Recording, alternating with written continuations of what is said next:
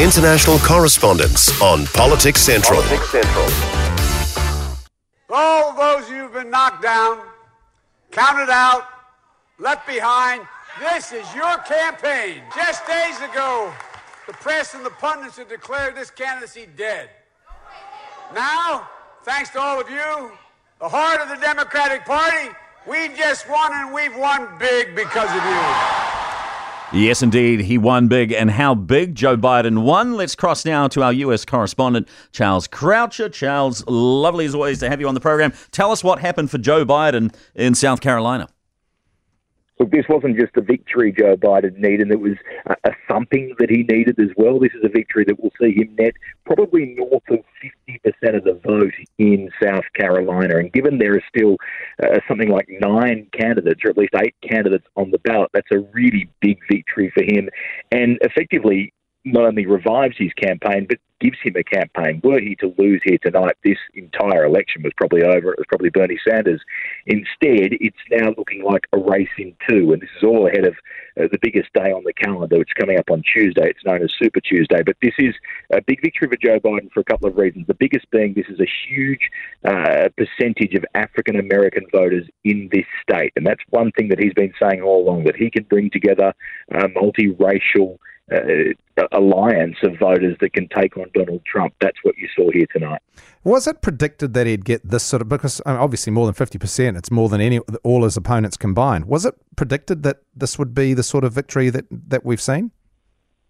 No, not at all. A couple of days ago, he was looking at a four or five percent lead. Then late last week, there was a poll that had him at a twenty percent lead. I think his current lead is around thirty-five percent in the voting that's happened. So, what you've seen in the last few days is some key endorsements uh, from uh, congressional members in uh, South Carolina, indeed from key Democrats across the country getting in behind it. This is essentially uh, the establishment fighting back against Bernie Sanders. There's also been some slips from Bernie Sanders and some of the things that he's said in regards to socialism and, uh, in particular, the, the leaders of Cuba and other places. So this may just be the, the establishment finally settling on their person, and it looks like their man's going to be Joe Biden moving forward. Of course, there's still Amy Klobuchar in the race, still Pete Buttigieg in the race, still Elizabeth Warren in the race. There's still a lot of candidates, but really this is settling out to be a race in two. And probably the big loser tonight was Mike Bloomberg because he was the one relying on Joe Biden falling over so he could come through as that oh, he needs to give up.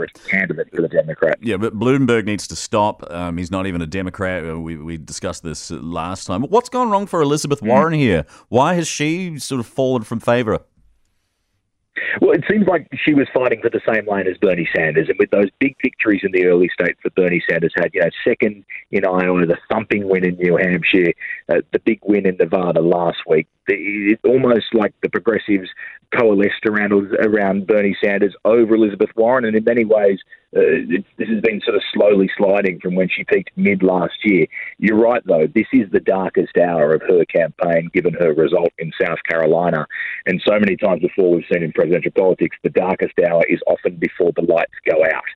And so, if she doesn't have a result that is in any way providing a, a path to victory on Tuesday, I think you'll see Elizabeth Warren, you'll see Pete Buttigieg, Amy Klobuchar, uh, probably Mike Bloomberg, all end their campaigns on Tuesday if they don't have some path to victory. With um, with the, the um, people pulling out, is where do we think that those sort of preferential votes for those candidates might actually favor? Would they favour Biden or Sanders with the, if some of the other candidates pulled out, or is it too hard to call that? It's always hard to pick.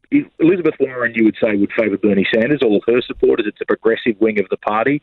Uh, Amy Klobuchar, Pete Buttigieg, they're more the moderates. They're likely to go to Joe Biden. Tom Steyer has, in the last few moments, announced that he's ending his campaign. He was a millionaire that had spent a lot of money down in South Carolina and was hoping to really push sort of a businessman side of things against Donald Trump. He's now out.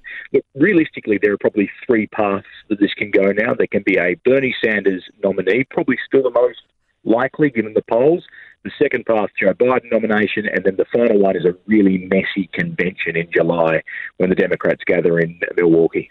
How much does a result like this influence the voters? Um, on, for instance, on Super Tuesday, does a victory like this for Biden suddenly put him at the forefront of people's mind and make a big difference for those for what Super Tuesday? And maybe just give us a bit of a preview of the, what Super Tuesday means. Yeah, Absolutely. They say momentum is everything in presidential politics, and that's what Joe Biden has now. The press love a comeback story, voters love a comeback story, and they'll see what's happened here.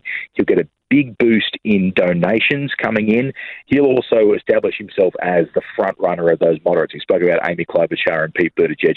It's likely people tossing up who to vote for in the moderates will swing in behind Joe Biden now. He will need that momentum because it's 14 states on Tuesday, including big states, Texas, California.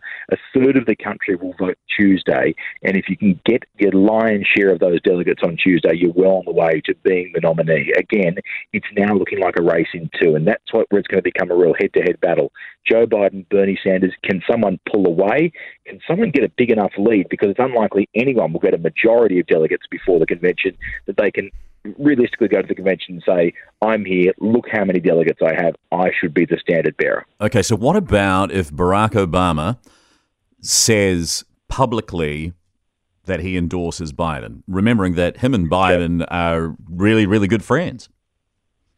They're very close. They they uh, campaigned together. Of course, Joe Biden was Barack Obama's vice president. Barack Obama gave the eulogy at Joe Biden's son's funeral uh, not too long ago. They are very tight. If the president were to come out and do that, I think that would go a long way to securing the nomination for Joe Biden. It would also fire the biggest uh, weapon that Democrats have in their arsenal against Donald Trump. It's a big risk because if Barack Obama was to do that, and Bernie Sanders was to then go on and win the nomination, you've lost the biggest endorsement you can get as a challenger. And it's a big risk I'm not sure that the president's willing to take.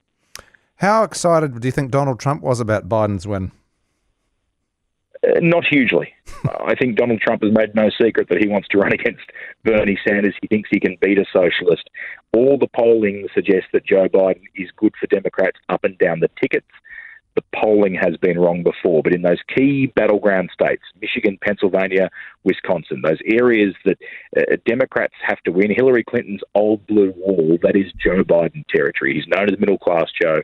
That's where he'll want to be. Look, there's been plenty of stumbles in Joe Biden's campaign so far, plenty of questions about his longevity given his age and, and the way he's performed, but certainly Democrats know him, voters know him, and voters know him favourably. Charles Croucher coming to us from the States. Thank you so much for being on the program. We'll talk again soon. Thanks, Dad.